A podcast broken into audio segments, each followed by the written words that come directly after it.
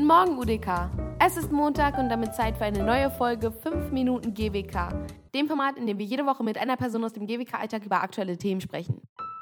Heute sprechen wir mit David Borochow, einem GWK-Studenten mitten in seinem Kommunikationsprojekt über den wahren Sinne des Wortes Orgeln. Viel Spaß!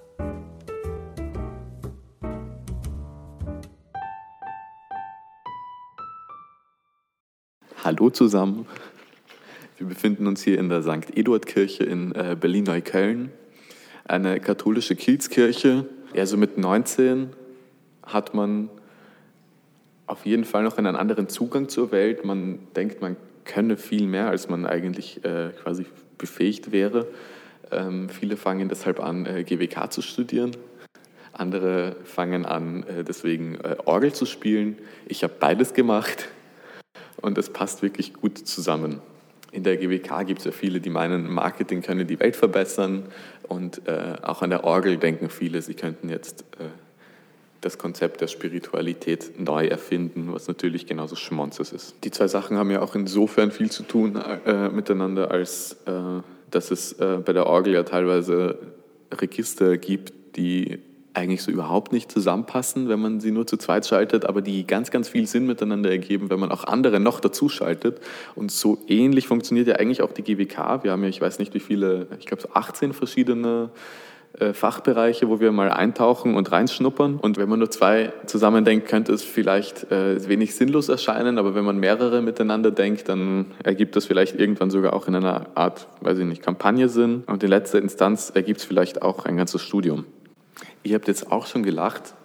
Äh, jedes Mal, wenn ich über Orgeln spreche, das ist echt so ein Ding, das macht es mir als Wiener in Berlin besonders schwierig, ähm, vergesse ich, dass es hier ja ein Synonym für äh, Sex haben ist. Und äh, irgendwie habe ich es mir halt angewohnt zu sagen, ich äh, gehe jetzt Orgeln und dann ist halt nicht so recht klar, was denn jetzt eigentlich gemeint ist. Äh, jetzt stehe ich vor einem Kommunikationsprojekt. Meine Gruppe äh, hat sich nicht sehr schwer getan mit Gruppenfindung oder ähnlichem. Wir haben da eigentlich sehr recht wenig rumgeeiert. Also ich weiß nicht, was ihr da von anderen so gehört habt, aber bei uns läuft alles sehr gut. Äh, und nachdem wir uns erst überlegt hatten, für, für Rolf Eden seine Beerdigung zu inszenieren, kamen wir recht schnell auf Union Berlin, den Zweitligaverein, der zweitgrößte der Stadt der äh, damit wirbt, dass bei ihm Fußball pur erlebt werden kann. Es ist das größte Stehplatzstadion Deutschlands und nun bauen sie ihr legendäres Stadion an der Alten Försterei aus. Von 22.000 auf 37.000 Plätze. Es wird um fast zwei Drittel vergrößert. Und unsere Aufgabe wird es sein, erstens äh, das Stadion nach der Neueröffnung vollzukriegen und zweitens zu gucken, dass die neuen Fans mit den alten kompatibel sind. Ich habe eigentlich, seit wir uns dieses Projekt ausgesucht haben, äh, so eine Art feuchten Traum, den ich nur ganz wenigen mitteile. In meiner Gruppe werde ich dafür belächelt. Äh, ich wünsche mir im äh, Stadion an der Alten Försterei die erste Stadionorgel der Welt. Ich denke, es würde sehr, sehr gut passen, da eine gigantische Orgel hinzubauen, bei der die Fans dann die Nina Hagen-Hymne mitsingen könnten.